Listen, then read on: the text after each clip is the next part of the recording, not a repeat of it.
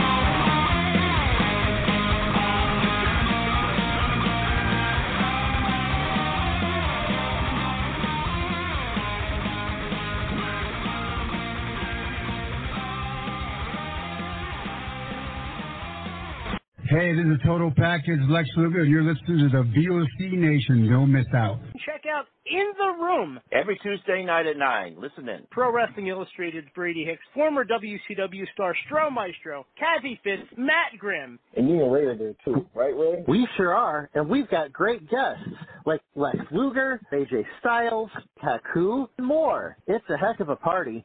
Plus, I didn't get thrown off uh, buildings. And didn't get uh, pregnant. I didn't get pregnant either. Sometimes I think it gets so ridiculous. We were getting into like snuff film territory there. In the room. 9 p.m. Eastern on VOC Nation.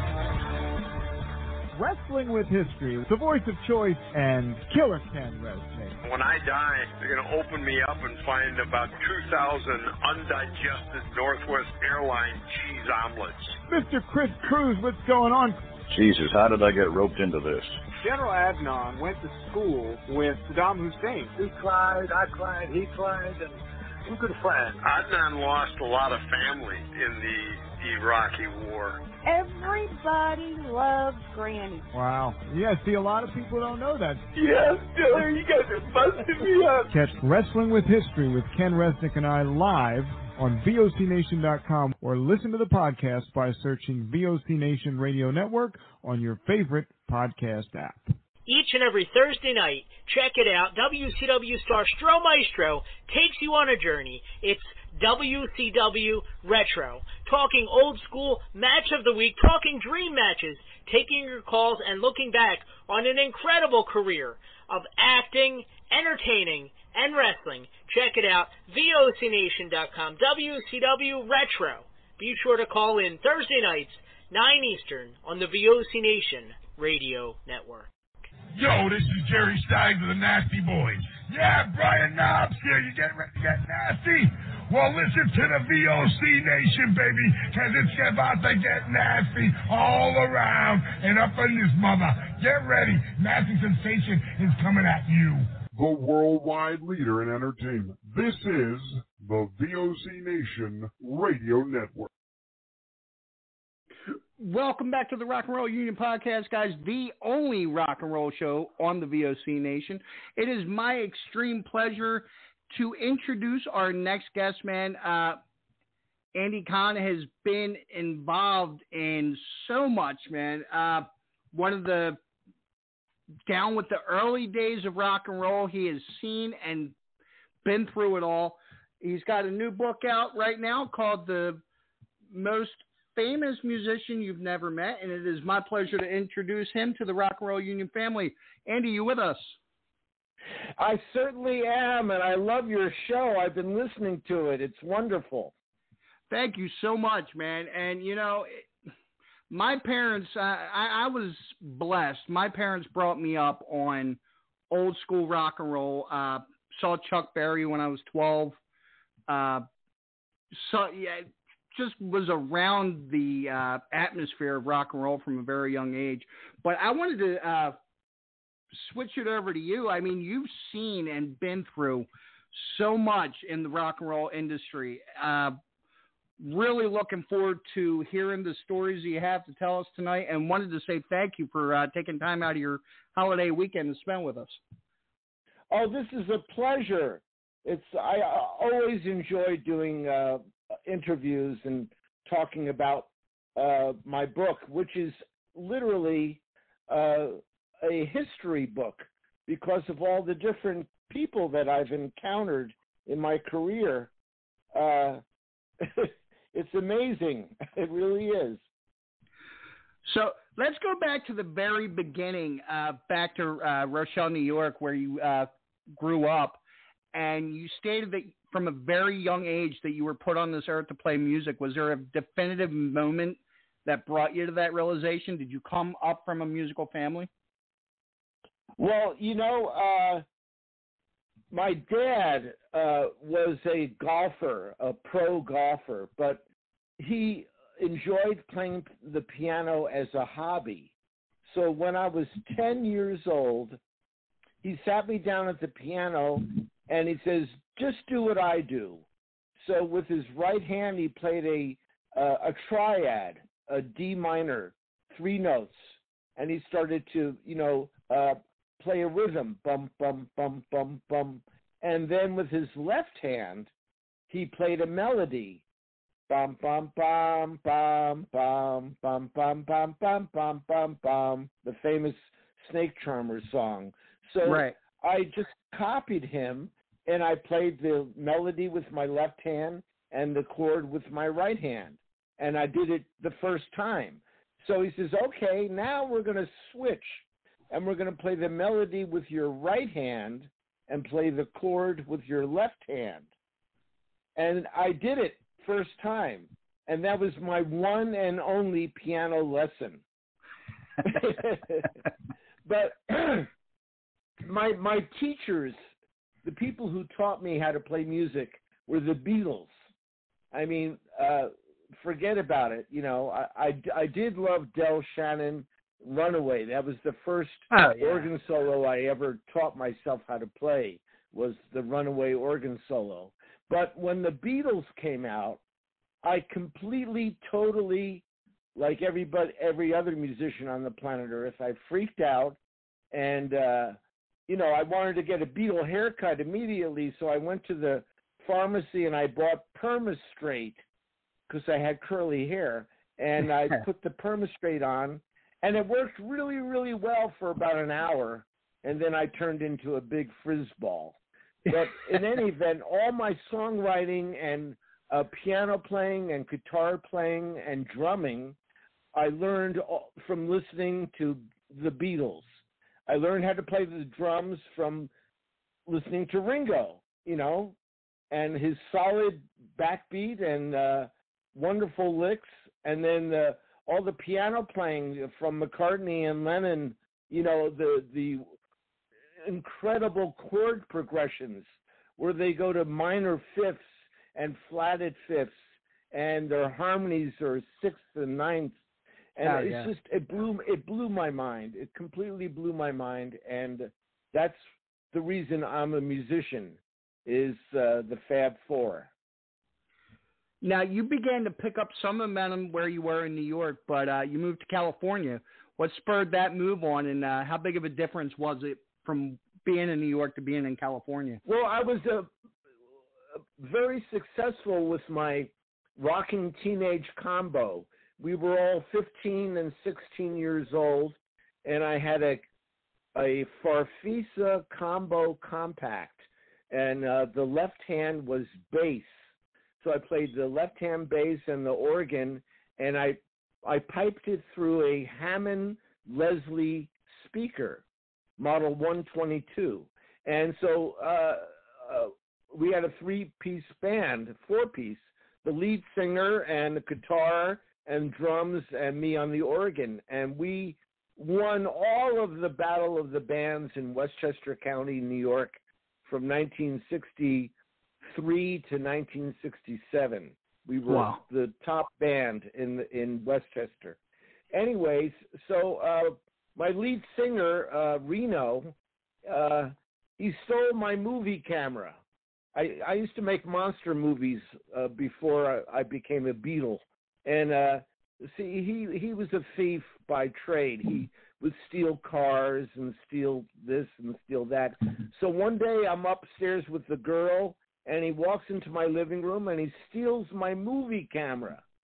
So I got pissed off, and I didn't want to be in the band anymore because my lead singer just stole my movie camera. So I decided revenge, and so I stole his girlfriend.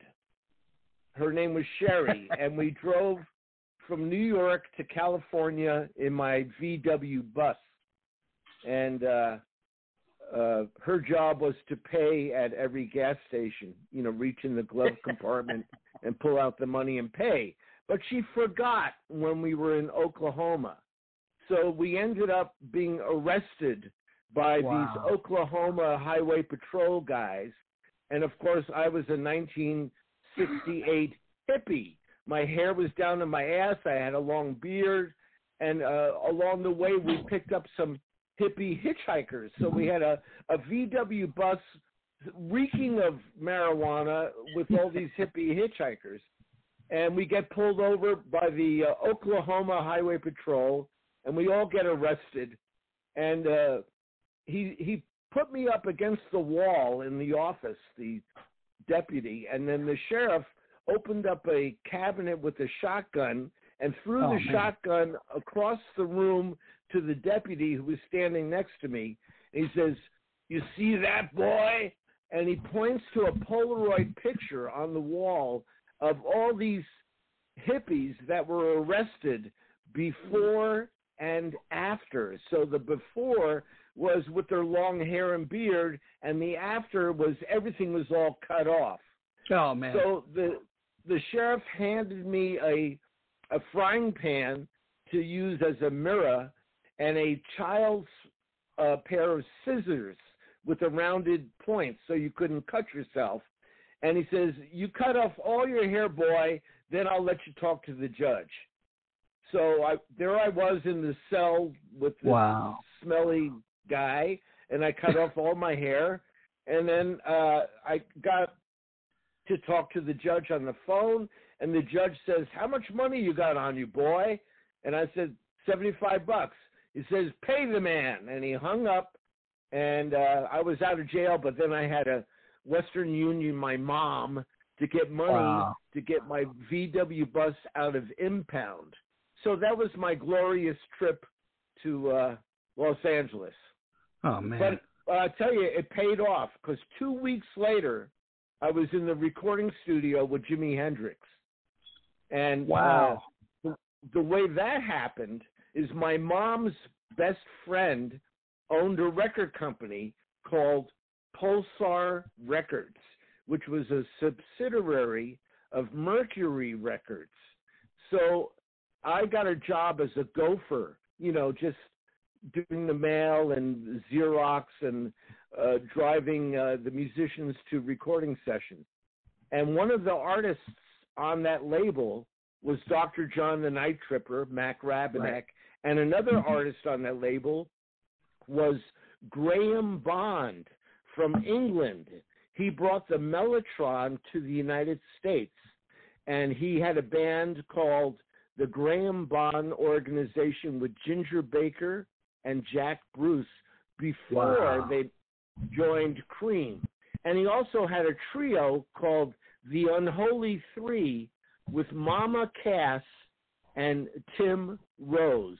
Anyway, so he calls me up. He says, Andy, pack up your harpsichord, which I had at that time going through a Leslie speaker.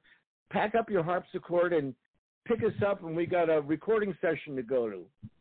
So I'm setting up my harpsichord, and on the drums was Mitch Mitchell, and Graham Bond was on the Hammond B3, and Lowell George, famous Lowell George from Little Feat, he was on the Oh, flute, and Jack Casady from the Jefferson Airplane was on the bass.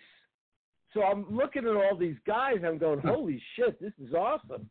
Then I feel a, a vibration behind me, and I turn around, and in walks Jimi Hendrix with two blonde chicks, one carrying his amplifier and the other carrying his guitar. And he sets up right next to me. And you know, we're doing the blues in A and I'm with the the harpsichord with the Leslie speaker and I and I, you know, I'm bending notes and and doing shit and he's his veins were popping out of his neck and he was amazing. We'd had a jam for 2 hours and uh it was like the most incredible thing that ever happened to me.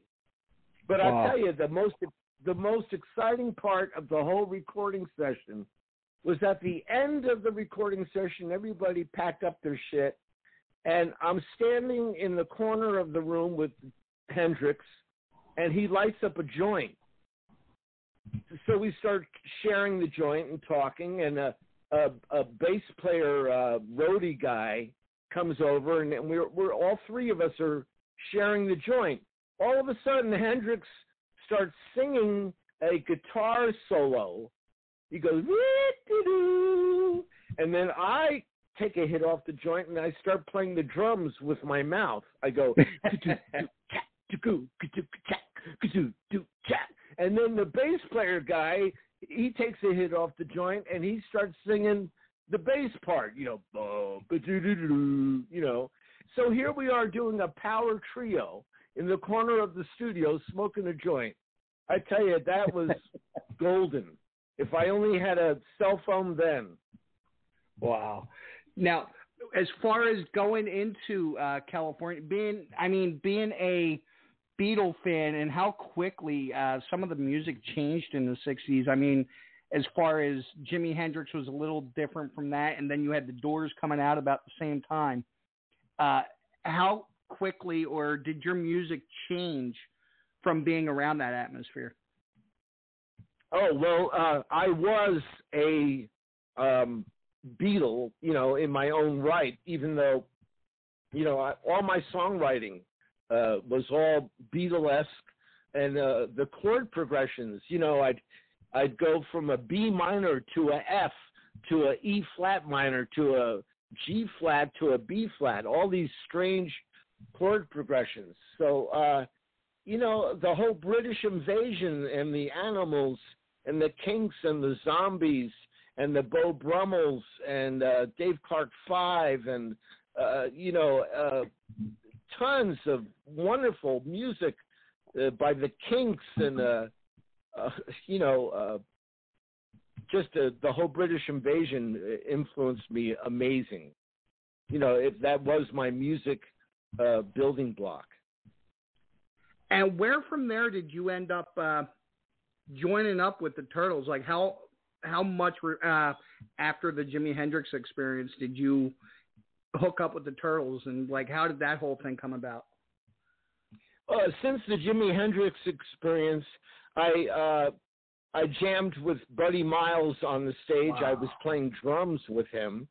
His drummer was sick and couldn't make it, and then uh, I uh, did a concert tour with Dr. John the Night Tripper, who was in that same record company, and we uh, toured Toronto and New York, and uh, that was amazing. Uh, and I, I wrote a song called Opium Rose with Dr. John uh, that is on YouTube.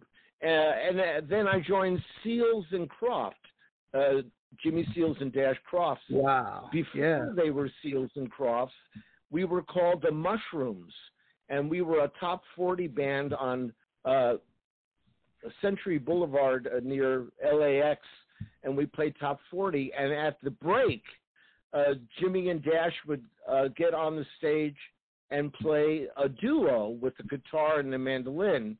But when we played our top 40, Jimmy was on the saxophone and Dash was on the drums.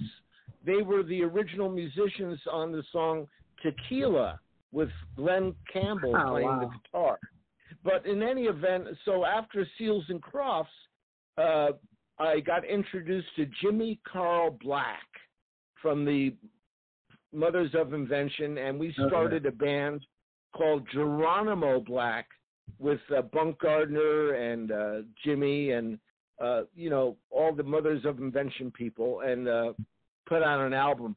And uh, ironically, uh, I was recording uh, at uh, Cherokee Studios in uh, Box Canyon. It was a four-track studio, the same studio that Rikki Don't Lose That Number was recorded in, four-track. Anyhow, so uh, Mark Volman and Howard Kaylan, Flo and Eddie, they were at the studio uh, doing a soundtrack to a cartoon called Cheap. Uh, and uh, their engineer, Bruce Robb, was uh, the piano player on their recording. Uh, and then they had to go on the road, and they uh, asked me, "Are you available to tour with us?" Because uh, the engineer Bruce Robb was unable to go on the road. So in 1973 September, I joined uh, the Turtles, and uh, I played with them uh, all the way through 2012. So that's like 46 years or whatever it is. Wow. Long time. Man, and yep. when you were with them, were you kind of doing your own, your like other things as well? Absolutely. I was recording uh, uh, original material with uh, uh, a vocalist uh, who really was amazing. His name was Bill Oz, like the Wizard of Oz, and he uh, was an incredible singer. I mean, I had a choice of Steve Perry and Bill Oz to record my demos, and Wow. strangely enough, I picked Bill Oz. But later on, I was invited to be in a band with Steve Perry by a drummer named Craig Krampf. They were starting a band, but I was more involved with my own material with Bill Oz. But uh, you know, anyways, uh, so we recorded these demos, and uh, 20th Century Fox Records loved it, and they gave me six thousand dollars to do a showcase, and the lead singer Bill Oz took the master recording uh, to New York and played it for a record company in, in New York and saying, Hey, it's me singing, it's me. And they gave him a record deal based on my production that I was trying to get a record deal with 20th Century Fox. So that's that's what life is like sometimes. Wow. yeah. I mean, things have changed so drastically from like when you first came into the musical industry, the music industry, until now. Uh, has there, as far as you see it, what has changed so drastically? Uh, and are you still playing? Are you still out there involved in different things musically? Yes, uh, I'm always uh, involved, uh, you know, with different uh, performances with bands and solo piano work, uh, and I do a lot of recording and writing. But uh, the music industry has changed for the worst, and I'll explain Absolutely. why. In the good old days, when a songwriter would write a song, they would go to the A&R guy's office and they would sing the song on the guitar or the piano and the A&R guy would have to envision what the final production would sound like. And that's the good old days. And besides mm-hmm. the fact you had vinyl records, you had CDs, you had cassettes, which are tangible pieces of something that you could hold in your hand, right? Right. You hold an album in your hand, you hold a CD. It's a real piece of something that you can literally hold. And when I had my own record company and I sold 10,000 records, it was literally 10,000 records, right? Right. But now it's completely download, it's completely internet. There's no chance in hell you're going to get a honest of royalties because right. it's all digital. And some kid with a bow tie is sitting at a desk and he's tabulating royalties. Uh, it's not real. It's I, I can't trust that, and I don't understand how people get paid, and I don't understand how it works. I'm out of the loop. I'm stuck back in 1967, and when you had vinyl records and products, and it was a whole different world back then. Everything is on your cell phone now. I mean, Yeah. I don't think anybody today, including bums on the street with cardboard boxes, I don't think anybody today is without a cell phone. And it it's ruling our lives. It's completely big brother. Everything is on Yeah. the cell phone. So Now, that's the difference between the music of the Beatles in the 60s and today's uh, ridiculous, uh, you know, uh, most musicians I know out in the desert, uh, they play with computers Yeah. and pre-recorded tracks. And to me, I always hated that. You know, I want to see a live band with real musicians. That's right. You know, that's that's the way I feel about music today. Now, has there been any artists that you feel have a little bit of that touch to the past, or that you've noticed that you've heard maybe sparked a little bit in you that you you found something in it that you liked? Well, you know, uh, I was watching a YouTube video of Joe Walsh, and Joe Walsh was basically saying the same thing I just said Right. that the, the whole musicianship has gone down the drain. There's no more you know, Paul McCartney is keeping it alive, thank God. Right. You know, and uh but I just don't like the pre-recorded uh uh lip sync uh you know uh pitch pitch tune everything uh, electronic. I like real earth. I'm an earthy right. guy. So that's what I really love is uh, an acoustic guitar, an upright bass, a piano, a drum, you know, real sound uh, and real musicians. That's what I really strive for. Man, and like how let's go back to a little bit of that uh the the record label that you had. How long did you hold that label for? Uh, I had that label for about six years, and it was a um, collector's label. Uh, I had uh, die cut picture disc.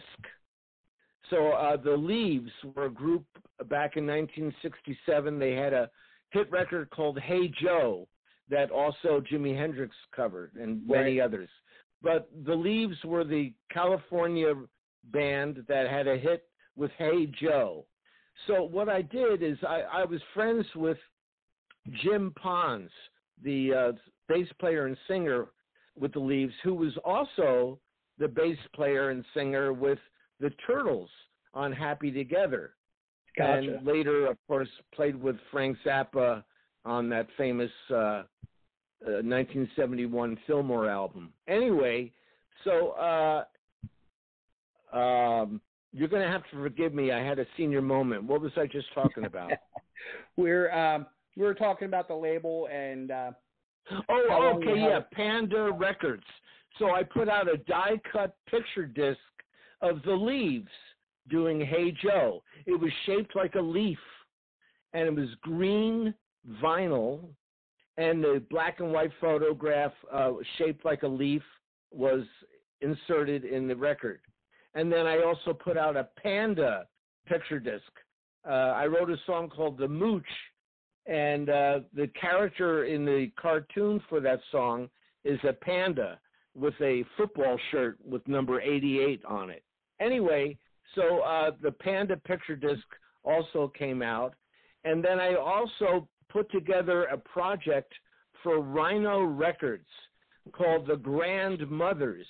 Uh, since I met Jimmy Carl Black, I met everybody who ever played with Frank Zappa. Uh, you know, Roy Estrada, uh, Ruth Underwood, Ian Underwood, uh, Artie Tripp, uh, Bunk Gardner, Buzz Gardner, uh, Elliot Ingber, uh, Don Preston, uh, you know, all these musicians that played with Zappa. And I put together an album called The Grandmothers, which is recordings of each of these individual musicians without Frank Zappa, their own material. And it right. sold like hotcakes. It, it it sold out. And then I took the earnings and I turned started my own record company and my first record was a white vinyl square record called the official grandmother's fan club album talk album. That was the title. And it came with a, a membership card and a sticker and an iron on transfer for your t-shirt and a membership uh, booklet where you fill out a questionnaire like in Playboy magazine, favorite color, favorite animal, favorite food, and all the and you know, hundreds and hundreds of people joined the grandmother's fan club and bought this uh, vinyl uh, square record for 20 bucks each. That's and I awesome. sold like 10 10,000 of those. So I mean the record company was very successful and then uh, I just moved on. I just uh, started my own uh, demo doctor business where I would record demos for singers and songwriters. And uh, I ended up working with Harry Nilsson and Ringo Starr and Eric Carmen and Jimmy wow. Webb. And uh, all these people came to my living room. And I recorded uh, originally on a four track cassette. That was my Wow. master recording machine. And then eventually I moved to ADAT, which was eight tracks. Right. And I used this 1988 synthesizer. It was called the Ensoniq Performance Sampler, and it you load a floppy disk in, and it had eight tracks, and you put you know piano, drums, bass, guitar, strings, organ, you know whatever. And uh, I programmed all this music onto Pro Tools eventually, and uh, was very successful for 12 years until anybody can go to the Guitar Center and buy their own little Yeah. recorder and shit and make their own demos. But I had a talent. I knew how to produce and make it simple and you know make it sound like a radio friendly broadcast quality recording instead of a demo. I my goal was to make everything sound finished like it was a record. So, uh, So, uh, you know, I- I've been on all sides of the fence. I have my own re- recording studio. I have my own record label. Uh, you know, uh, I toured the world with uh, Little Richard, the Turtles, and uh, Dr. John, and you know, I'm 73 years old and been there and done that. That's why I was very lucky to put out my book because I saved every calendar, every contract, every letter, every postcard, every photograph, every uh, vinyl, everything. And I scanned it all and made this photo book. Because as a child, I never liked to sit down and read a book. I Right, wanted to right. look at the pictures. You know, I wanted to look at the pictures. So that's why I built a picture book. So it's like you can go anywhere in the book. You don't have to go from the beginning to the end. You can just flip through it, and all of a sudden you're there with Little Richard, or all, all of a sudden you're there with Ray Bolger, you know, talking about being in The Wizard of Oz, or all of a sudden you're with Billy Bob Thornton talking about uh, writing the movie Sling Blade. You know, it's just all the stuff is in the book. Really great uh, stories. How long did you kind of have this thought about putting the book out before you finally said, "All right, we're doing it this time"? Like, I know it had to be in your mind for a long time before you finally kind of just put it out there. Yeah, yeah. I was on the road with the Turtles, and uh, we were at dinner, and I, I said, you know what? I think I'm going to put out a book. I think this is around 2010 or something like that. And uh, Mark and Howard, you know, Flo and Eddie, the owners of the corporation called the Turtles, they said, "We're going to sue you." so you know, I just kind of laughed it off, but they never sued me. Uh, but the, the the the sense of humor that Flo and Eddie have is the best. I mean, uh, how- Howard Kaylan, Howard Kaylan's idol uh, uh, was George Carlin. You know, and if you're familiar with George Carlin, Oh yeah, humor, I'm a big fan. Well, that's what Howard Kaylan is like. That's what his, you know, uh, idol is, his mentor. So, how has the reception been since you put the book? Now, what was the date of release for this book? It's been out a year. April sixth was the and release how has date the last reception year. been since it's been released? What's that? How how how has the reception of the book been? Oh, it's been excellent. I've done at least 30 uh, podcasts and radio shows. Uh, I've got uh, over 30 uh, five star reviews on the book Right. on Amazon. And, uh, you know, with the pandemic and financial heartache, people can't really sometimes afford a $60 coffee table book. And that's Right. why it, it, you know, I'm self publishing on Amazon, and I can print one book or I can print 99 books. Uh, but I still pay the same fee to Amazon. So, in order to pay for the shipping and handling and the, to get the book, and then I have to reship it out to people, you know, I autograph them to, you know, they can buy it on Amazon or I can autograph it. And uh, so uh, a lot of people say, I really, really want your book, but right now I can't afford it. so that happens. Right. But uh, I, I have sold, you know, uh, all the books uh, that I needed to sell to uh, pay my editor, who is Jeff Tamarkin, who was the editor of Goldmine magazine uh, for many years. He was the editor of Howard Kaylan's book called uh, Shell Shocked and a Jefferson Airplane book. Uh, so he's a really accomplished editor, and he's got a wonderful uh, website called Best Classic Bands. And uh, every day he posts all these amazing stories about you know a dozen different uh, historical bands and what happened you know 20 years ago 30 years ago so it's a, That's awesome. he's really a terrific guy and a, and uh I was able to reimburse myself for uh, his fee so now uh, all my royalties are clear so that's Good. a good sign Yeah, man, and I mean you can actually get a little bit, a little bit ahead for yourself now. As far as ordering, how do folks go about ordering? Uh, and do you still, as as far as getting signed copies or getting a regular copy, how do people go about ordering? Well, it's pretty easy uh, with your cell phone. All you have to do is Google the most famous musician you've never heard of. If you Google that phrase, my book will pop up immediately. So you can click on the book and go to Amazon and buy it, or you can click on my email and uh, request an autographed copy. Uh, Amazon sells it for 65 and I sell it for 60 autographed. So, oh, wow.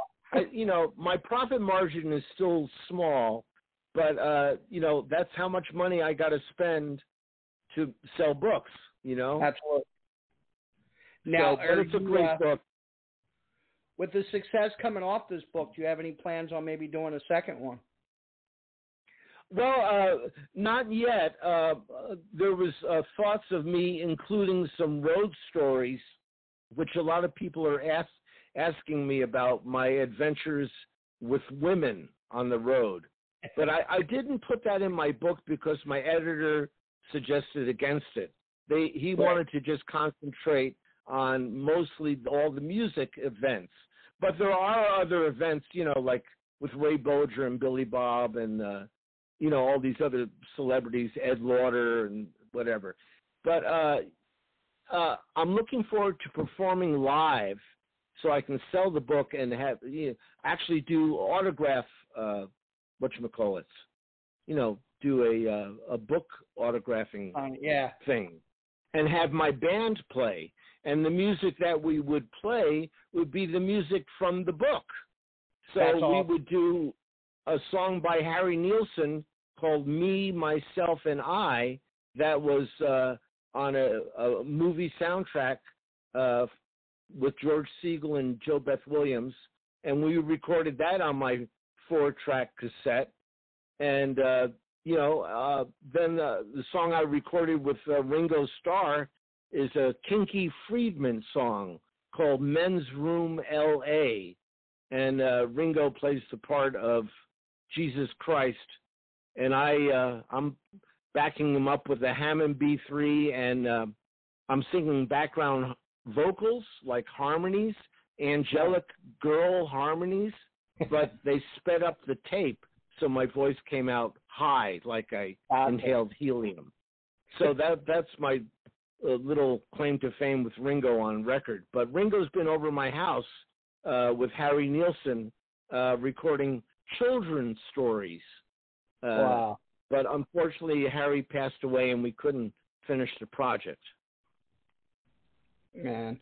Now, as far as um, you brought up your band, how uh, how active are you guys together?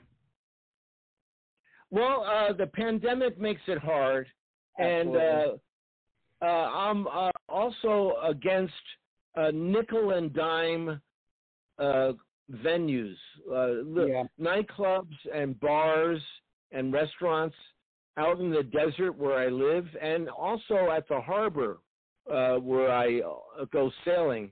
Uh, the, all the local venues they pay a hundred dollars, hundred twenty-five dollars, you know, maybe a hundred and fifty, and it's horrible money. I mean, you know, to to to get in your car and lug your equipment to the gig and set up the equipment and do the show and break down the gear and drive home for a hundred bucks. Yeah, You I know, agree.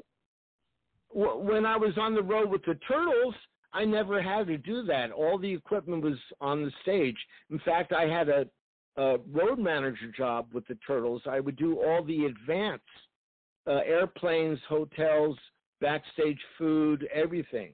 Uh, so at 73 years old, I ain't leaving my house for less than 500 bucks. I don't blame you. you know, I, I can't because it's it's it's going backwards. I can't play these nickel and dime venues. I it agree. just is, and it's all cover songs, which kills me. I mean, there are certain cover songs I would love to do, but I want want to do my original material. That's my goal. Right. And uh, so that's what my goal is to do original material from the book and uh, have my band. I've got a wonderful band. Uh, Michael Davidson is the drummer, and Jerry Steel Fox is the guitar player, and I play the uh, keyboard with left hand bass. And it's just the power trio. We sound really great. Now, uh, talking about, I mean, as far as the venues are concerned, not paying much, and we talked earlier a little bit about uh, just the way the industry has really gotten awful. Do you think there's any way of bringing back? Is there any chance of hope out there for music? Well, you know, Paul McCartney is keeping it alive, and Neil Young is keeping it alive, and uh, you know, uh, Joe Walsh. There's a lot of old school musicians that are keeping the old school alive. Uh, Right. You know, but you know, when I'm driving around on the streets, ninety percent of everybody's listening to boombox hip hop. You know, Right. boom, boom, boom, boom, boom, boom, boom. You know, and I'm going, what? You know, I, I I don't understand that. I'm I'm out of the loop when it comes to that stuff. I I only like melodic, rememberable songs. You know, I can't get no. I mean, you know, hooks, stuff. But the hip hop and rap, I can't follow. I I can't even understand the words. I'm an old man. so that's the dilemma. That's the dilemma. I just do believe there's a lot of hope.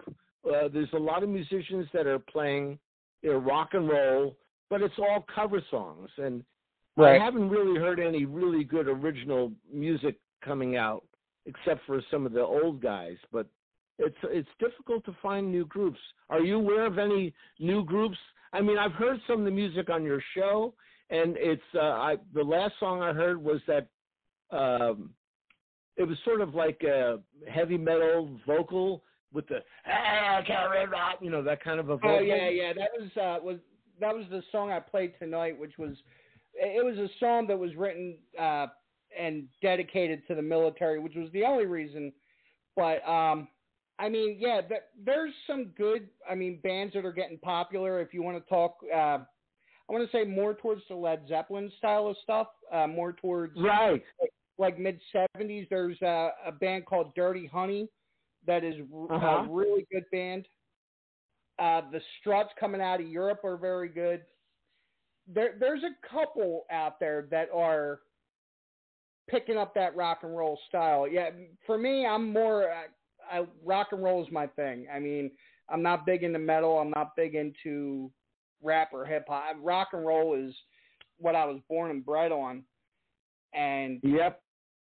I mean, I look for the newer bands that are out there that have that kind of attitude and personality to them. Um, there's a band locally called, for me, locally called Rat Rod that have uh, kind of like the old school ACDC sound. And oh, cool.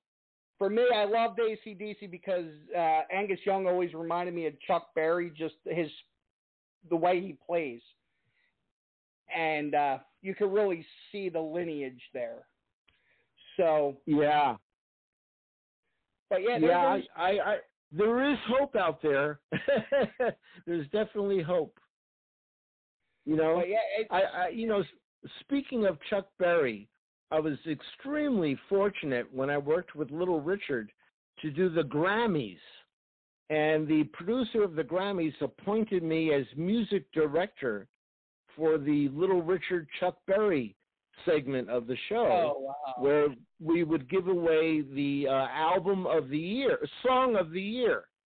And uh, Stevie Wonder won uh, "You Are the Sunshine of My Life." Uh, Awesome. No, ain't too superstitious. Sorry, ain't Okay. too superstitious. So I was the music director, and rehearsal was in a tiny little room with an upright piano, and Little Richard and Chuck Berry and myself rehearsed Wow. The show. And Chuck had his guitar not plugged in, just you know holding it, so we can. He didn't know what keys his songs were in. He just hold his hand up to the guitar neck and said, "Here it is." oh, A, okay. You know, he, he he was that kind of a guy. He didn't really Yeah. know what keys his songs were in, but it was all the same wonderful, wonderful, amazing stuff. And that blew my mind working with these two guys because the Beatles, John Lennon idolized Chuck Berry and Paul McCartney idolized Oh, yeah. Little Richard. And, and it was like a full circle. Here I was with the two guys that Lennon McCartney idolized working with them on the Grammys. And, you know, to me, that was like the most spectacular thing that can ever happen to a musician. You know, it blew me away. Andy, it sounds like we have somebody on the line with us. I believe it's Tom George. Uh, Tom, you with us? Yes, sir. Are you with me? Uh, yes, I am. How are you? Uh, Andy, Tom kind of came up in the same era that you did and uh, played with a lot of musicians back in the day as well. And uh, I, I told him to call in, and he'd be a great person to uh, kind of walk down the memory lane with. Oh, that'd be fun. I, I enjoy that very much. Yeah, Andy, you remember old Flo and Eddie, don't you? Well, you know, Flo and Eddie and I met in September of 1973. And ever since then, we've been good friends. As a matter of fact, we were all born in the year 1947. And uh, Mark was uh, April 19th, Howard is June 22nd, and I am December 2nd, all 1947. Very cool. Well, I was born in 1950, so I was a big fan uh, as well Yeah. as a musician of the of the Turtles. Man, you guys, uh, I really enjoyed a lot of the a lot of the music you you guys did. So, uh, but I did all- I did all that also. I I, I was I was signed with uh, uh, Decca Records for a period of time, uh, and then with Dick Clark Productions and toured with Paul Revere and the Raiders, which was one of their groups that they took under their wing back in the day when they when Dick Clark was doing his shows and different things of this sort. Never did run into the Turtles, but but it would have been fun. I can tell you that right now. But I'd always listened to the music. Really enjoyed the, the Turtles. Well, it's a small world because my best friend, Craig Krampf, is a drummer with a group called The Robbs. And they were the house band for Where the Action Is. Oh, that's it. That's it. And uh, you might have even met them uh, because they were always on the show. They were the house band for Dick Clark's Where the Action Is. And Paul Revere and the Robbs were the house bands. Anyway, Okay. so uh, Craig is the guy who got me the job with Little Richard. And, uh, I, you know, I worked with Craig uh, with the Turtles and Little Richard, and uh, he's just an amazing drummer. He did Bette Davis Eyes, and he also did uh, Hot Child in the City, and he, you know, he's done many, many recordings for a lot of famous people. So uh, it's a small world. So, what was the name of your band or your act in those days? There, uh, we were at the time we were playing for uh, uh, signed with uh, Dick Clark. We were kind of a beach boy group. We were called the Surf Knights, and then uh, Decca Records took us on, and uh, Phil Gernhard, who was a producer for um, the Bill- Bill- Bellamy Brothers, and also the Music Explosion, and also um, the group that did all the Snoopy songs, which is the Royal Guardsmen Uh, oh yeah, sure. Yeah, we were, uh, and they renamed us the Dream Machine. And the reason they renamed us the reason they named us the Dream Machine is because uh, we did a song called Houdini, and uh, he had a uh, a trick or a magic thing that was all based around this thing called the Dream Machine, and you sit in it, and it has this light in it, and it does all these things that supposedly takes you back in time. And so I, that that's what they did. They named us Dream Machine. In fact, the song Houdini was just put into an American Music Award uh, historical documentation based on the fact that it was about this guy Houdini that probably will never be forgotten. You know, I have no idea, but but uh, but that was what the name of the group was at the time. Uh, actually, probably uh, under Decca was called Dream Machine. I I, I can Google it and probably hear it on YouTube right now, right? Oh yeah, yeah. You should be able to. I mean, yeah, it's it's all there. Uh, yeah, that, as, that's as what's you, amazing. As, well, as you, I've gotten older, of course, and I've hooked up, and I bet you know this dude. His name is John Rabbit Bundrick, who's a, was a keyboard player for the Who for like 20 years. I mean, and he also wow. played for Free. He also played for Free, and he also played for Crawler after uh, after Paul Rodgers split from him and went with Bad Company. They changed it. Well, I'm currently doing music in the studio for commercials with uh, Rabbit out of, and of course he lives in England, and we just tra- we just send our music back and forth. Of course, you know technology today is really great, so you can do that. And uh, and so uh, I figured since you're a keyboard player, you'd know John Rabbit Bundrick. Uh, in fact, the Who just did a thing on TV. Uh, they did a documentary, some kind of thing they just did on TV. He was on there talking about all this stuff. But he's like 72 years old, man. He's getting old like the rest of us. well, I'm I'm 73. I'll be 74 December. So, Unreal. uh, so yeah, I got a couple of years. So when I graduated high school, you were just coming into high school. I'm three years ahead of you. You are, you are, man. You were there. you were you were there when it was started from the very beginning because really in America Oh. it started around 64, 65. And, uh, I tell you, I, wish- grew up with I grew up with uh, the Silhouettes, Get a Job, and uh, Blue Moon, and all these wonderful uh, songs that we all grew up listening to. See, Bobby Vinton, man, you remember him? Oh yeah, Blue on Blue, Yeah. Oh, unbelievable. I mean, yeah. I you know, there's a studio in Los Angeles. I don't know if it's still there. It it was called the Annex, and it was the same studio that Lawrence Welk and Elvis Presley and Buddy Holly all recorded in the studio. In fact, Gary Busey made a movie about Buddy Holly, and they used the studio as you know where they recorded, and it was ribbon microphones and tube amplifiers, two track, two track studio. With uh, you record you record the basic track in mono, and then you overdub your vocal. But a lot of That's it it. was done all at the same time, one take.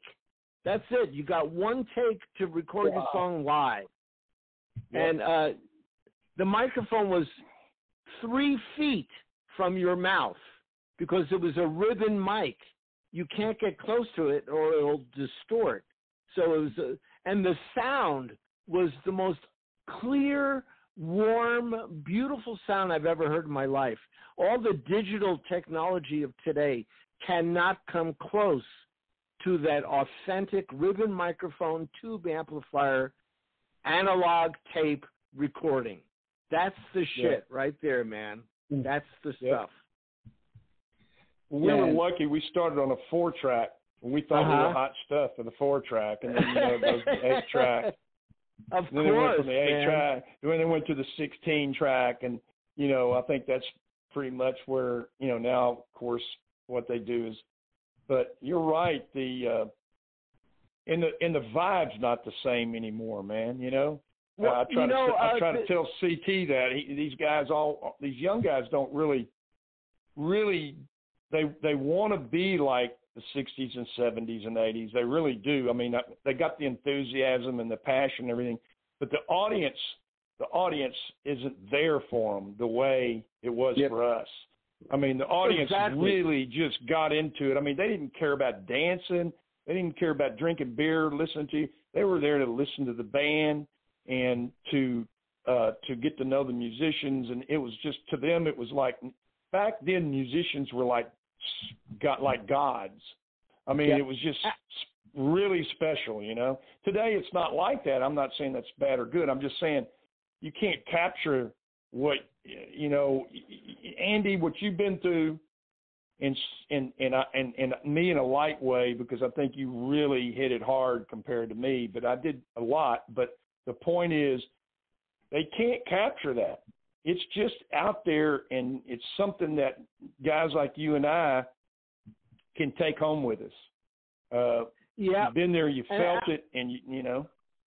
I so think you, uh, know, I wanted to, uh, if if I could ask, uh, this will be my last question because we're quickly running out of time.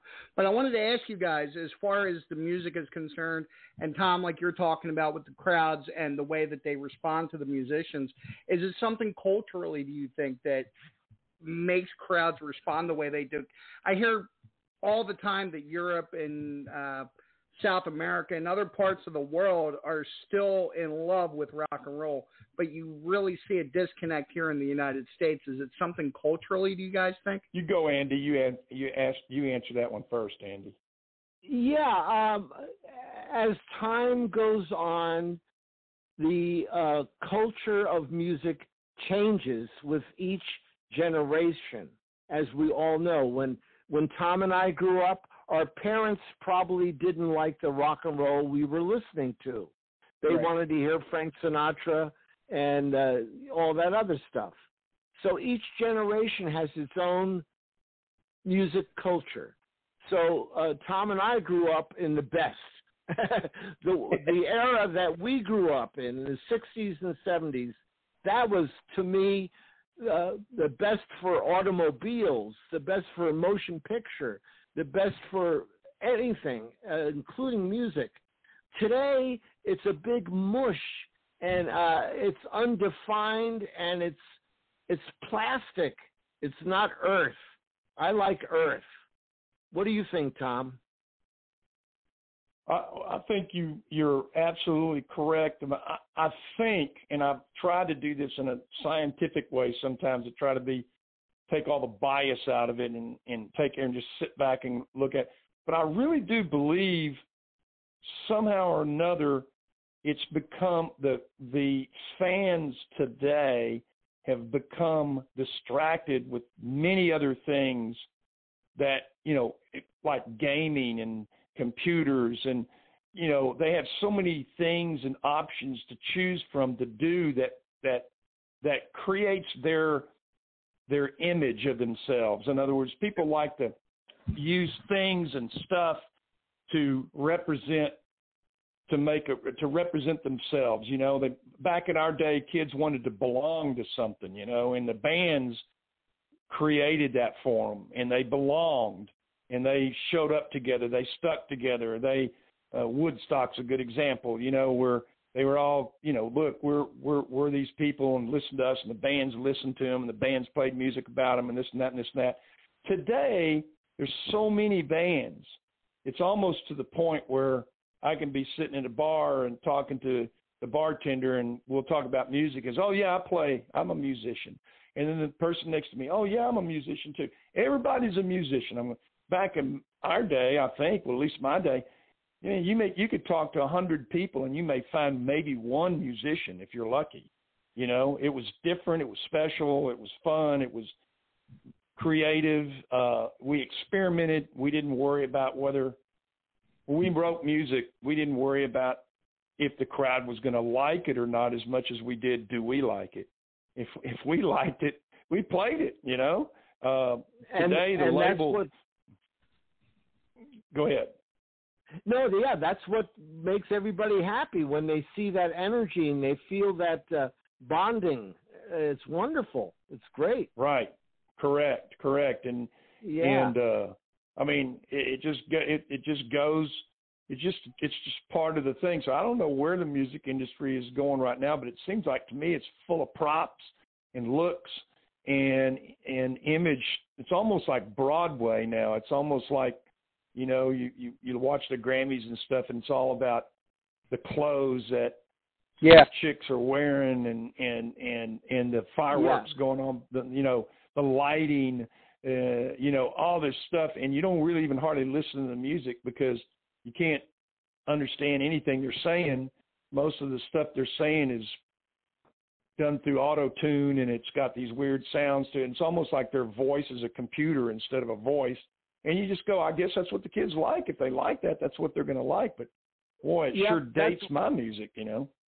Uh, you know that's what the, the today's generation of music that's what it's like uh, but you and i grew up in a different era and uh, our parents grew up in a different era so you got to realize that but i'll tell you the music of the beatles will always be number one Oh, with yeah. every generation that is born uh, i know children that love the beatles you know Right. so the Now, Beatles you will know- continue. I wanted to throw this out there. It was just funny because I found a, it was a uh, walrus, a stuffed walrus, uh, in the store. I got a two-year-old, and it sang Beatles songs, and I'm wondering why it's singing Beatles songs. And here they have a show that's garnered straight to preschool kids, based all on Beatles music. I love And it. I I, I thought absolutely the love most it. amazing thing. It's called the the Doodle Bugs, and it's all about like everything they do in the show is based around Beatles music. I love it. I think I saw that on a Paul McCartney interview. oh Yeah. yeah uh, That it- that is well, where do you see anybody walking around? I mean, where do you think you'll see any kid today, 50 years from today, walking around with the Justin Bieber T-shirt on? Exactly. You're not going to see. You're not to see nobody. Okay, but the Beatles and the Rolling Stones and people like that. There's there's kids that are walking around with those t- Beatles T-shirts on. I've got Beatles shirts and everything else. And it's 50 years later, and there's people still walking around with Beatles shirts or Rolling Stone shirts. That's what music was like at the time we played. And and I tell you, to be honest with you, I got music for girls. That's why I got in it when I was young. Well, I, that- I didn't. You know, money Well, didn't even you know- matter to me. I cared about girls. well, that's exactly the scenario because when I was making monster movies, uh, you know, at 14 and 15 years old, uh, my sister said, "Why don't you watch the Ed Sullivan Show?" And the Beatles were on, and I saw and heard the, all the screaming girls, and I said Yeah. to myself, you know what? I'm not going to get any screaming girls making monster movies. I want to be a Beatle. Right. And that's exactly what happened to me. I wanted to be a musician so I can get screaming girls. That's what I my goal was to get to You get on stage and that's Andy, what I wanted to just do. Wanted to, uh, I wanted to end on this thought because I- I'm very enamored of both of you guys and the the time in which you came up. And but my biggest point, going back a little bit to the cultural thing, was coming out of the times that we just came out of, as far as uh, protests going on around the country and people getting wrapped up all into different political arguments and things like that. I was thinking to myself, now's the time to start, you know, the political songs, the the activist songs. The, the this is the time where rock and roll can combine to bring people together, and it just didn't happen. And that was a time period that you guys grew up in. Exactly. Uh, you know, uh, one, two, three. What are we fighting for? You know, all Yeah, these political songs came out. Uh, yeah, and John Lennon uh, was the perfect example with the song "Imagine." right. Imagine, imagine no religion. Absolutely. Religion, religion is the major cause of war. Period. End of sentence. Right. So That's why I love That George was- Carlin. Oh, George Carlin's great. What a great comedian he yeah. was. But but I anyhow, don't- the I- Beatles. I don't- go ahead. The Beatles, are Yeah. great, man. They're unbelievable. Yeah, John Lennon, war is over. You know, peace. All we need is love. You know, I mean, uh, that's the whole message that the Beatles generally gave. Uh, they would talk about helter skelter, or they would talk about other shit, but basically it was all peace and love. You know, well, even what even even your group, even your group, even the group, the uh, uh, I I mean, uh, the song that you guys did, "Happy Together." I mean, yeah, you know, it's all yeah, being happy. That's what a great the song name- that was. Yeah, God. that the, that's the, the name of my sailboat is happiness is. Yeah. Well, that's good because it is is if you got it. yeah, I'm But, I'm uh, just uh I just uh, uh my religion is the Beatles and my Bible is the song Imagine. So if you ever wanted to know what my religion is and my Bible, that's the Beatles and Imagine. That's that's my religion. And Well, guys, CT, I I'm want a- to thank both you guys. I was going to say, hey, hey, CT, CT. Go ahead, I was sir. just going to say, I, I was just going to say one more thing about, I, I believe in the day, 60s, 70s, early 80s, when we played music and wrote music, we took risk. We didn't worry so much about what the people in the audience were going to think or whatever, whatever, whatever. We played what we loved, and if the audience liked it, then boom, there you go. You got Jimi Hendrix, you got uh, uh, you got the Doors, you got all these dudes that were like that. Okay, and it was and it created it created originality. Today, I mean, come on, could you get away with a song about a guy shooting his wife anymore? Right. Like, hey Joe, I mean, you you you couldn't get away with that now. No, you can you can't. I mean, the the so you're right. The the regulations and the rope is tied so tight around the new musicians, the young musicians come up coming up. They're so worried about if someone's going to like them or not, and they're you know bless their souls are trying to make money, and then they've got to have people that like them and show up and pay tickets and do these things like that. That they're constrained and their originality is just it's really tightened up to the point where it's hard for them to be really original to see who they are. And uh, you don't have any more the J- the Jimi Hendrix or Jeff Becks, the Eric Right. Claptons. You know, you don't have you don't have the Carlos Santanas. Everybody's got. Look at Billy Gibbons with ZZ Top. He's got his own tone, his own sound. You know, it's him when he plays the first note on the guitar. That's Billy Gibbons, or that's Eric Clapton, or that's Jeff Beck, or you know, or that's you know, that's uh, Andy Kayon. How is that how you say your last name, Andy? Uh, uh, yeah, you can. Uh, Khan is how my dad Khan, okay. pronounced. Say Andy Khan, Andy Khan. you know, so I think that they just don't.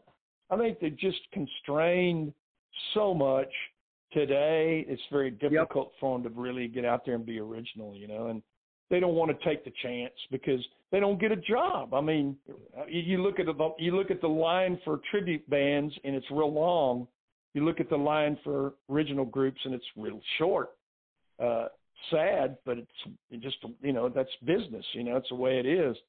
And I wish that I would rather go into a club and hear original bands and take my ri- take my chances than I would going in and listen to a cover band or a band that's going to do tribute stuff. The last thing I want to see is a guy up there dressed like Paul McCartney, trying to sound like Paul McCartney and play Paul McCartney stuff. I don't need to see that. If I want to see Paul McCartney, I'll come home, turn on YouTube, and watch him with my headphones on and a drink. I don't need to be at the club, you know. But boy, when Well, I you go into a club and anyway, go ahead, go ahead.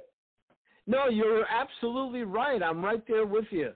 It's uh it's Yeah. uh I want to be entertained like I was back in the 60s.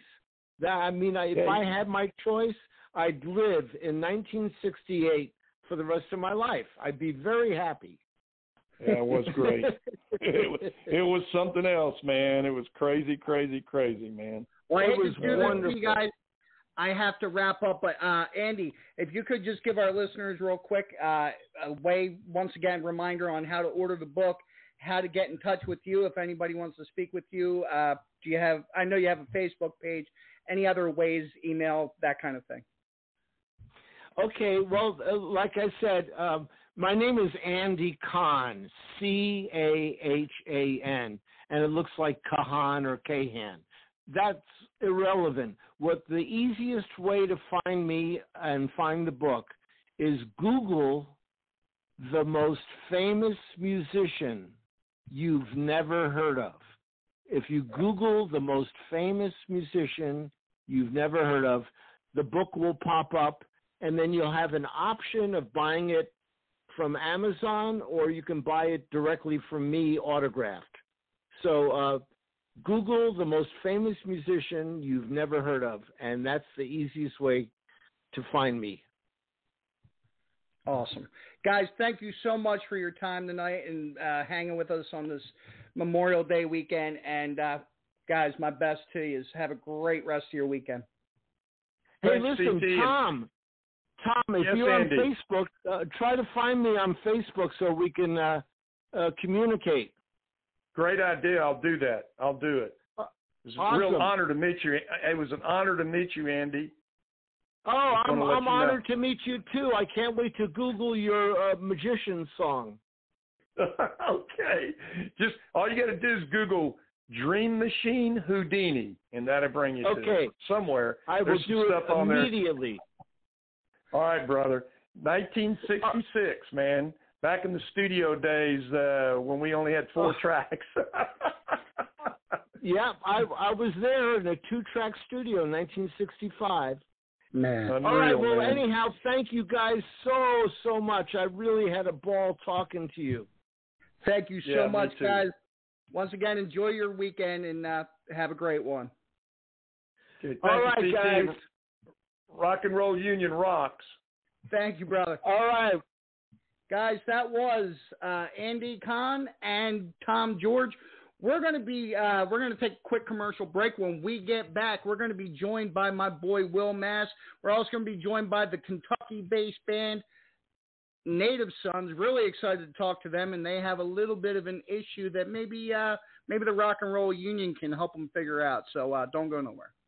This is Matt Hardy, and you are listening to the VOC Nation. Rock and Roll Union for the past two years has been the place for rock and roll, new rock and roll, debuting rock and roll, and some of the old classics as well. We have welcomed guests from around the world, national artists, and more. We have excited many people by our live events. We've welcomed everybody into the fold, and we continue to do so on a weekly basis. Guys, that is Rock and Roll Union, and that is what we do for you. Saturdays, 6 p.m. Eastern, VOCNation.com.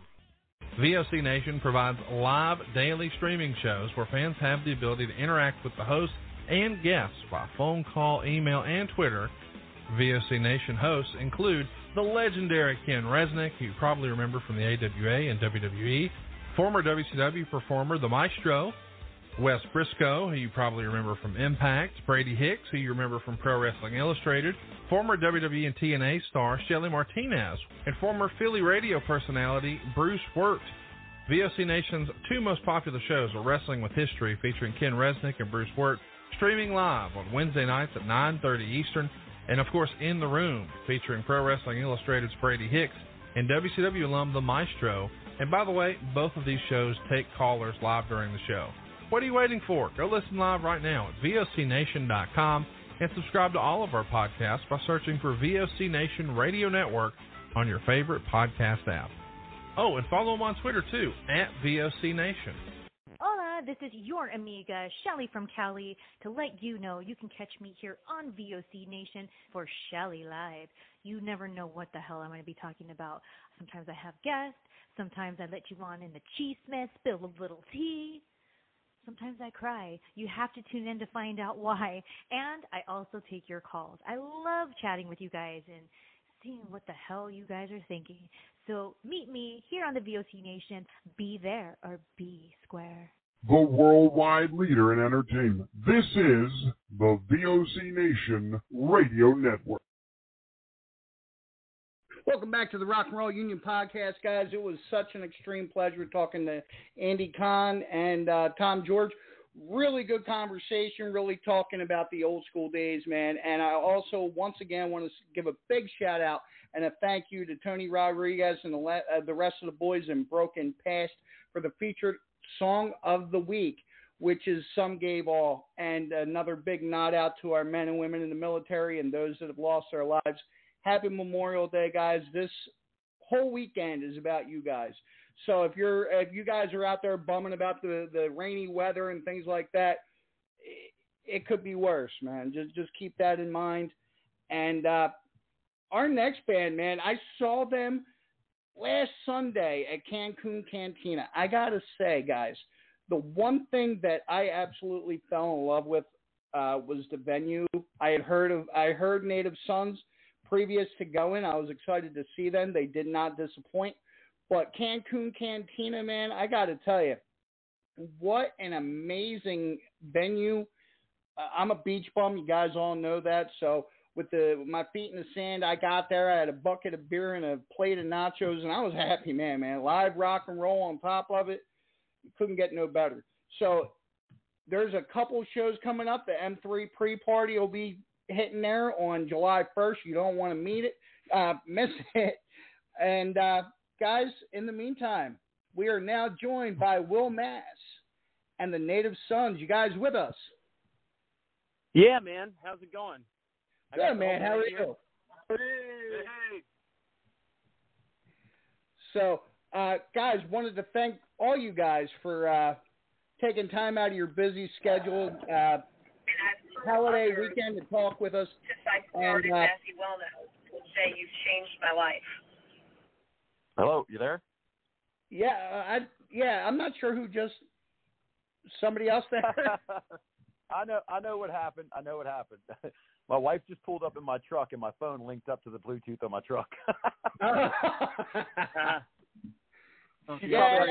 happens all the time here on this show. So uh, believe me, I feel you. But uh, she was probably freaking out, going, "What the hell's going on?" But uh, I wanted to talk to you guys, uh, Native Sons. You guys are now. Are you guys? I know you have a show tonight. Are you at Yeah. the venue, or have you not left yet? Uh, we're at the venue, Simon's After Dark, uh, in Allen Park, Michigan. Three one three. Man, and wanted to say, like, you guys rocked it last weekend. Uh, was it your first time in Maryland? Yes, it was. It was our very first time, uh, very first show with this lineup. And I, I got to say, uh, just wanted to bounce off both Will and you guys. Just uh, I was talking about how amazing the venue was right before you guys called in. I think that venue is absolutely spectacular, and I heard they're just in the process of rebuilding it. Yeah, uh, you know, Brad Lee's thrown a few things there uh, in the past, and uh, it's always been a, a really cool venue. But you know, it's really cool to see it. It uh, seems like it's really come together. I mean, they had a Now, fake beach for Christ's sake. It's cool. Say that again. I'm sorry. They had a fake beach. Like they have like a whole Caribbean island theme going on in there. It was really neat.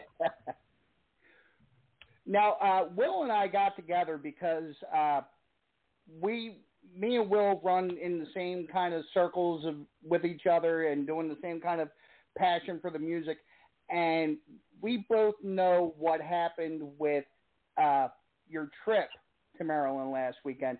Could you explain to our listeners a little bit about what happened on your way to the show last last weekend?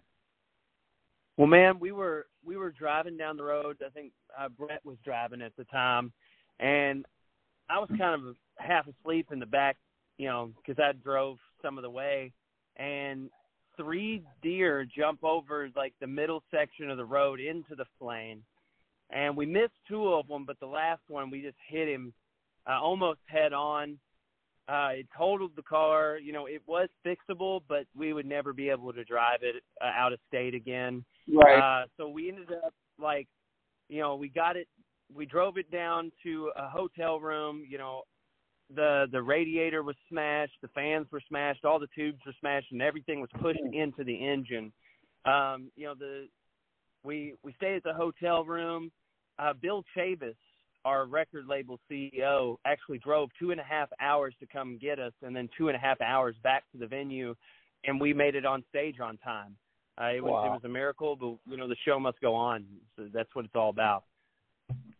Praise So you need to uh, do. one thing that the one thing that Will and I are kind of trying that we want to do for you guys is we want to get your plate out there, and I know you guys are in the process of trying to uh, recoup the finances off of that lost vehicle, and how important it is to have that reliable transportation to get around so you can kick our asses. But uh, now you guys had a uh, since then you guys have had a uh, kind of a fundraising thing going on. Am I right? Yeah, we we're uh, doing a, a build the band or build the bus uh, thing. Uh, we're going to try to do some live streams. Uh, you know, some of the fans have already uh, donated some stuff to us, uh, and we've got some special stuff for them in the near future. Uh, but we've we were able to recoup some of the you know to get us home. The fans that uh, Cancun Cantina really helped us out. We were able to you know get the car to the shop and and uh, you know get us home. So that was that was really nice. Um, but you know everybody we're you know if they want to donate to us they can reach out to us on facebook uh our we have a facebook page native sons uh you know we we're doing like we do cash app and paypal you know we're just trying to you know be able to get a touring vehicle so that we can continue to rock and roll you know right now we had uh we had to uh like borrow two cars to make the shows yesterday and today uh you know we we continue our tour in July. Uh, that's when we start really, you know, getting into the months. We have Monsters on the Mountain coming. Uh, so, you know, we're really grateful for all the people who've, uh, you know, donated so far. Uh, but if you would like, if they, if they would like to donate, they can reach out to us on Facebook. Uh, so that that's what we're going to try to do is we're going to try to do a live stream uh, to raise some of the money as well. Now, another reason why I contacted Will to uh, kind of help us with this was, uh, Will, you had a, se- a similar experience last summer, am I right? Yeah, we uh, first off, guys. Hey, man, how you doing? As well, I talked to you on Sunday at the show. Um, you guys, that was a spot on set, man. I, I, I was the minute you started, I was like, wow, hello, who's this? and, you know, you guys, you guys made not just well, it wasn't just me, man. You guys made a lot of people in that audience stand right up and go, "Whoa, who's this?" So, kudos to you for putting on the set you did. The energy was, was spot on. Um, what CT's talking about is last year, um, I do a show here at my house every year, and we had a band that came up from Nashville, a band called Mr. Gray, and they drove up in their guitar player's van and got here to the show, played the show, amazed everybody on their way home, they blew their motor up. Just blew it up, like beyond, like just it was done. They weren't going anywhere. Um, they had to spend all the money that they made here by you know getting a rental truck to get their gear on that and get themselves back to Nashville. Um, what we did is is as a group, and, and what you guys will slowly understand if you don't already. This region, um, both CT's region up in the the Pennsylvania, Delaware, and Jersey area, and the region I live in in Maryland, the the, the family of support, in, in other words, the music fans, when they hear about these things, they want to help. They want to be part of it, and we simply put out a, a go similar to a GoFundMe last year for them and raised over twenty one hundred dollars to put a new motor in the van. So Wow. you know you you being on the radio with this particular group, um, you're surrounded by a lot of good people that want to help, man, and and we know that we can generate you know that interest from the fans to be able to donate, and that's kind of what we're what we're doing here. And wow, we teamed up on this. I mean, CT's got the Rock and Roll Union, and those people come through all the time. Um, scene and rock metal radio, it's it's the same kind of people, a lot of the same people, but it, you know, again, bigger region, more reach when you branch out to other regions and ask for help. And uh, this is what we're trying to do, man. This is all part of what we, you know, as fans, that's part of what the fans will do. You know what I mean? It's, it's support isn't just going out to a show and, and seeing a show and buying a CD.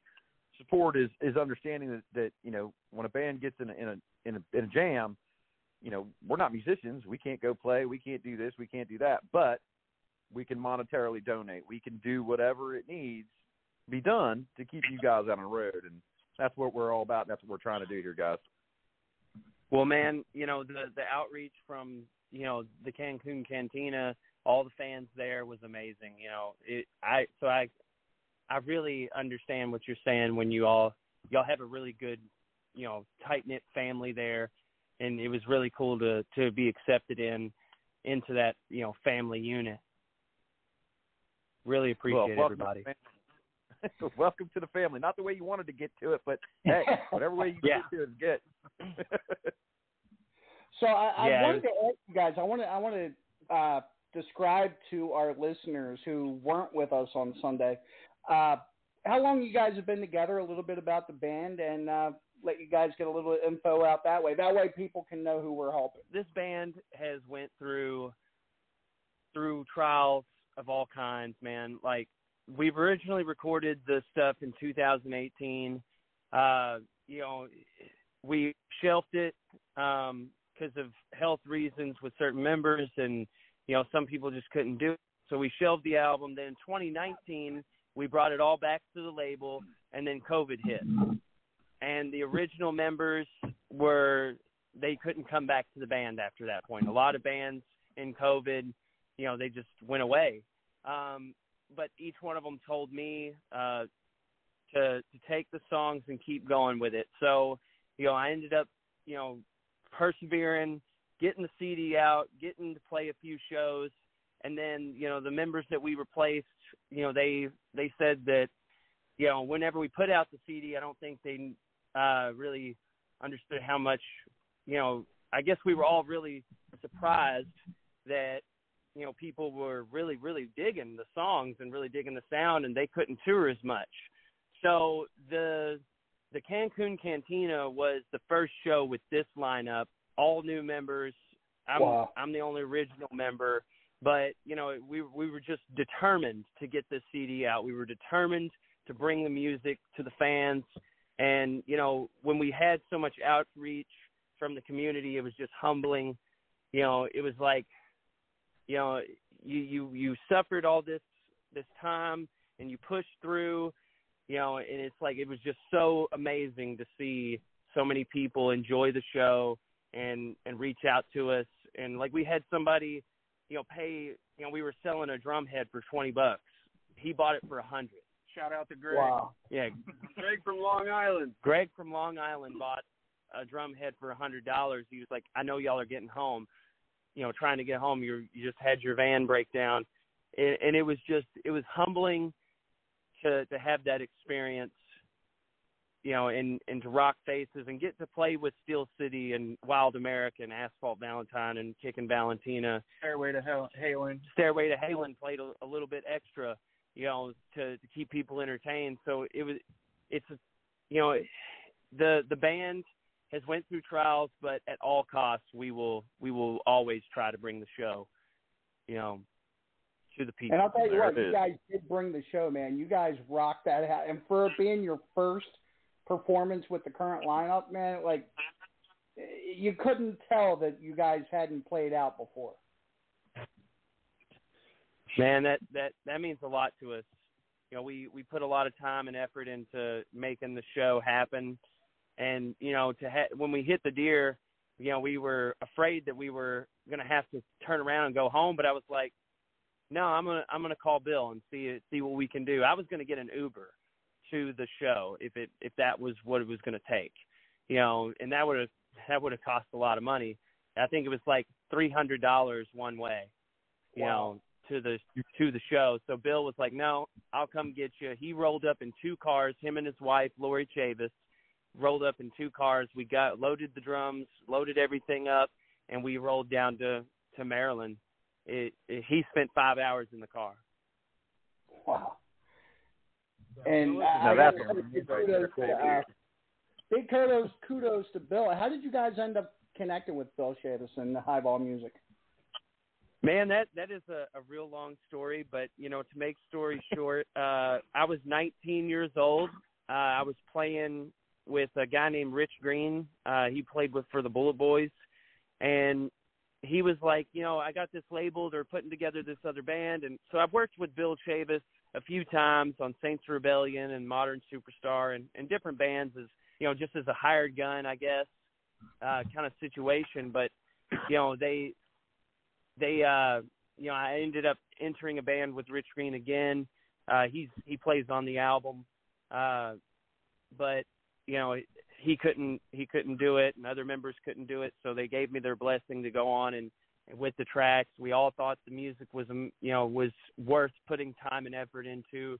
So this is kind of you know that that's how we that's how I met Bill Chavis is you know from a young age I was working my way up in the music industry. So I, I got to ask, Will. I mean, you're you're a manager of bands, and uh, you're you're a little bit more in depth with that than I am. Any uh, any thoughts, any suggestions, any uh, ideas for the guys? Um, I'm not going to give them too many ideas. They've obviously got the, you know, they're in their lane. They know what they're doing. Um, the fact that you know they're under Highball with Bill, I got nothing to say there. Bill's a great guy. I mean, he's he's going to he's going to keep them, you know, where they need to be, and he's going to do good things for them. I mean, the only thing that I would say is, you know, don't stop, guys. Don't. I mean, that you know, hearing the story of of everything building up to this Native Son CD, and then you know you coming down to Maryland and then hitting, you know, having this accident in the deer, and I'm thinking to myself, there's a lot of bands, honestly, that would look at that and go, we're just not meant to do this, guys. This is it. This is enough, you know, and and like flip out. And you guys didn't do that. You persevered. You made a phone call. You did whatever it took because you needed to get to that show. You needed to get it out there. You needed to get in front of people. And uh, you know that says a lot about your character because I can tell you, going through everything you've gone through, like I said, that accident might have been the tip of the iceberg for some other band. You know what I mean? So yep. I got nothing for them, man. I think they're doing great the way they are. Um, I can't wait to have them on on the radio show in a couple of weeks and, and talk to them a little bit more about stuff. Uh, I can't wait to see if the build the bus has worked out to where you guys actually build the bus. I'm hoping it does. Um, and I mean, the only other thing I would say, man, if you guys need anything, you've now been introduced to the regional family out here. You can reach out to any one of a lot of people if you guys need something, man. And I'm sure, I mean, myself, CT, there's plenty of people that will jump right on board with you. And we really appreciate that, man. That that means a lot to us as well. You know, it, it's about the show and it's about the fans. It's about putting on a great rock and roll show, and that's what we're about. You know, the music is is what we love to do. We love to travel. We we want to do this. You know, and and anyone who who donates to us, you know, we're gonna we're gonna give back to them. You know, we're gonna. I haven't, you know, kind of give away a little bit of the idea, um, but you know, some people have already, you know, given substantial amounts to the build the bus. You know, we're gonna we're gonna do a top fan section of the bus, and I'm gonna paint their name on the side of the bus underneath nice. top fans. So that's that's, awesome, that's kind of one of the things I want to want to throw to the fans, you know, for helping us out and and getting us home, and you know, there there was yeah there was so much out outreach from the community. It was it was awesome. Now, could you That's remind good, us again? I, I I don't have my information in front of me. You guys are now live at the venue. Where are you? What state are you guys in? Where are you playing tonight? We are playing in uh, Michigan tonight, Detroit, in Allen Park. We're at Simon's After Dark right now. Uh, we, we're we're the headlining band tonight. We got uh, Morning Glory, which is an Oasis tribute band. Uh, Jack Riot, he's playing a set right now. Red Brick Road, they're from the local area. So uh, it sh- should be a rocking show, man. I'm excited to see the locals here. And about how far is that from where you guys base yourselves out of? Um, we're about six hours away from from where where we were. We actually we played with Ron Keel and Every Mother's Nightmare and Jasmine Cain uh, last night at the Smoking Country concerts. Uh, the stage was almost destroyed by rain and uh, wind, so we had to move everything into a smaller tent. So it's just like for our first show we hit a deer. For our second show, you know, everything froze over. It was like 50 degrees outside and, and raining. So, but we we ended up pushing through that. You know, Ron Keel was like, you know what? If 20 people are here, we're playing for those 20 people. If five people are here, we're playing for those five people. It's it's about There the you go. fans and it's about keeping the the music going. And so we did. You know, we ended up backlining the drums. Uh, Brett here, he he let every band use his drum set, and we just we just did the show, you know, at at all costs. Man, you guys keep hitting, keep running into them rough spots. Where are you going from here? Like, what's the? sky? I know you mentioned uh, the the festival that you have coming up. What other dates are you guys looking at? Man, uh, the next date we have, uh, we're gonna be, we're we're gonna be all over. Uh, we're gonna be in Fort Wayne, Indiana, um, for, at Shangri La. We're gonna be at Prohibition in um, Louisville, Kentucky, with Every Mother's Nightmare. Um, there's a, a Summer of Madness festival. We're gonna be, um, we got, we're gonna be at Southgate House Revivals uh, September 9th. Um, Street Grubs and Hops in Louisville, Kentucky. We've got all kinds of dates, man. That's Monsters awesome. on the Mountain. yeah, the now, Monsters uh, on the Mountain is one of the big ones we got. Yeah, you guys are playing with some heavy hitters there, am I right? Yeah. Big time. big big time. And that's another that's another group of people, man. When you get up there with the Monsters Rock people, man, you're gonna love them because they're gonna love you. And it's the same thing as as you know what we've got going on here in, in this region. It's just a bunch of genuine music fans that love and support and will do anything, you know, for live music. Man. So you're gonna. I don't know if you've ever had a dealing with the Monsters of Rock cruise, you know, crowd with the Mort crowd, but it's it's another extension of this entire family. You're gonna love it. You know, my my girlfriend, uh, she goes on the cruise every year. Um, you know, Larry Morand uh, shared something they did, the like the the Castaway uh, party. Yeah. And like the time, the time and commitment that those people, you know, do for the Monsters of Rock cruise, you know, it was just phenomenal to watch. They did a little time lapse thing where they were building the stage and they were filling this pool in with like slots of of the stage, and I was like, okay, you know, they're gonna, you know, have the the fans stand there and do this like little stage, but now they came in with an even bigger stage. And like yeah. so it's going to be off the wall man. Like just off the chain. It's it's one of the biggest you know 80s rock cruises around. So it, it's going to be I'll, just phenomenal. I've so I wanted to ask you guys like uh, one last question because we're running out of time. But I wanted to ask you guys how do how do people go about finding your music, uh, websites, social media pages, those kind of things. we are on Facebook. We are on highballmusic.com. You can literally ask Siri to play Native Sons, and we'll she'll start playing our music through your radio. We're on Spotify, YouTube. You can find us uh, iTunes. You know, pretty much everywhere. Amazon Music. You can find us wherever music's sold, man. And as far as contributing to the Native Sons Build the Bus, uh, do they just come on to the band's Facebook page?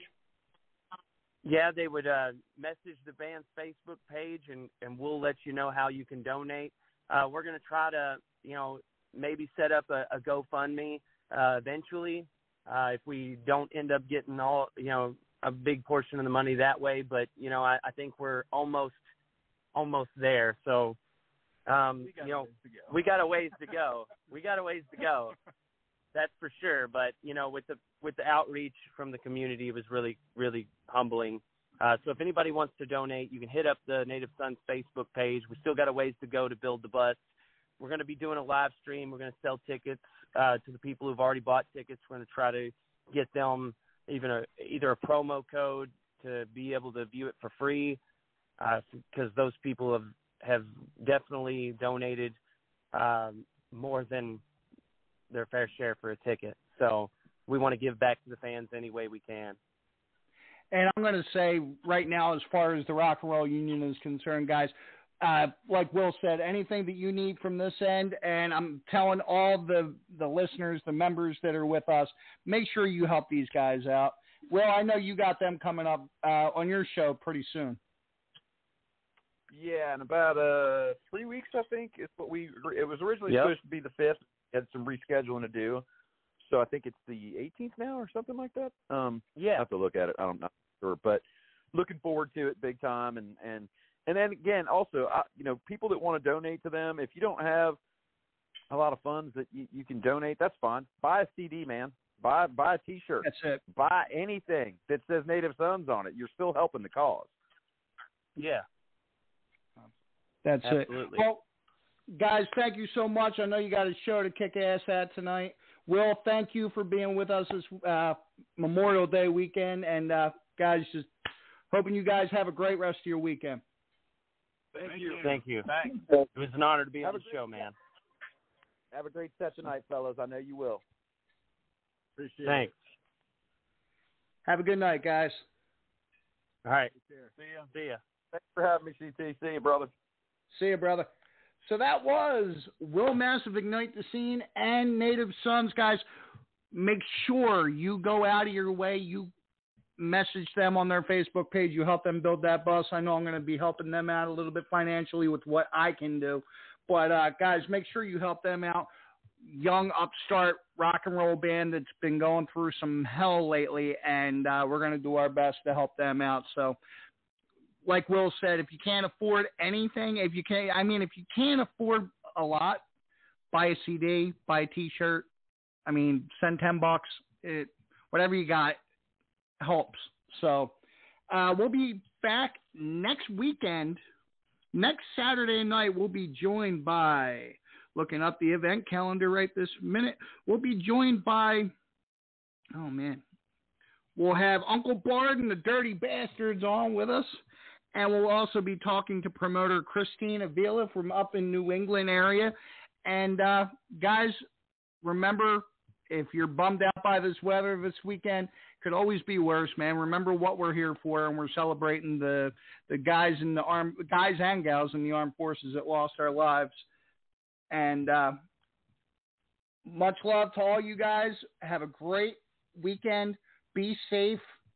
And uh, until next time as my fancy thinking box has kind of crapped out on me. But uh, until next time, guys, remember rock and roll. Have a great week. See ya.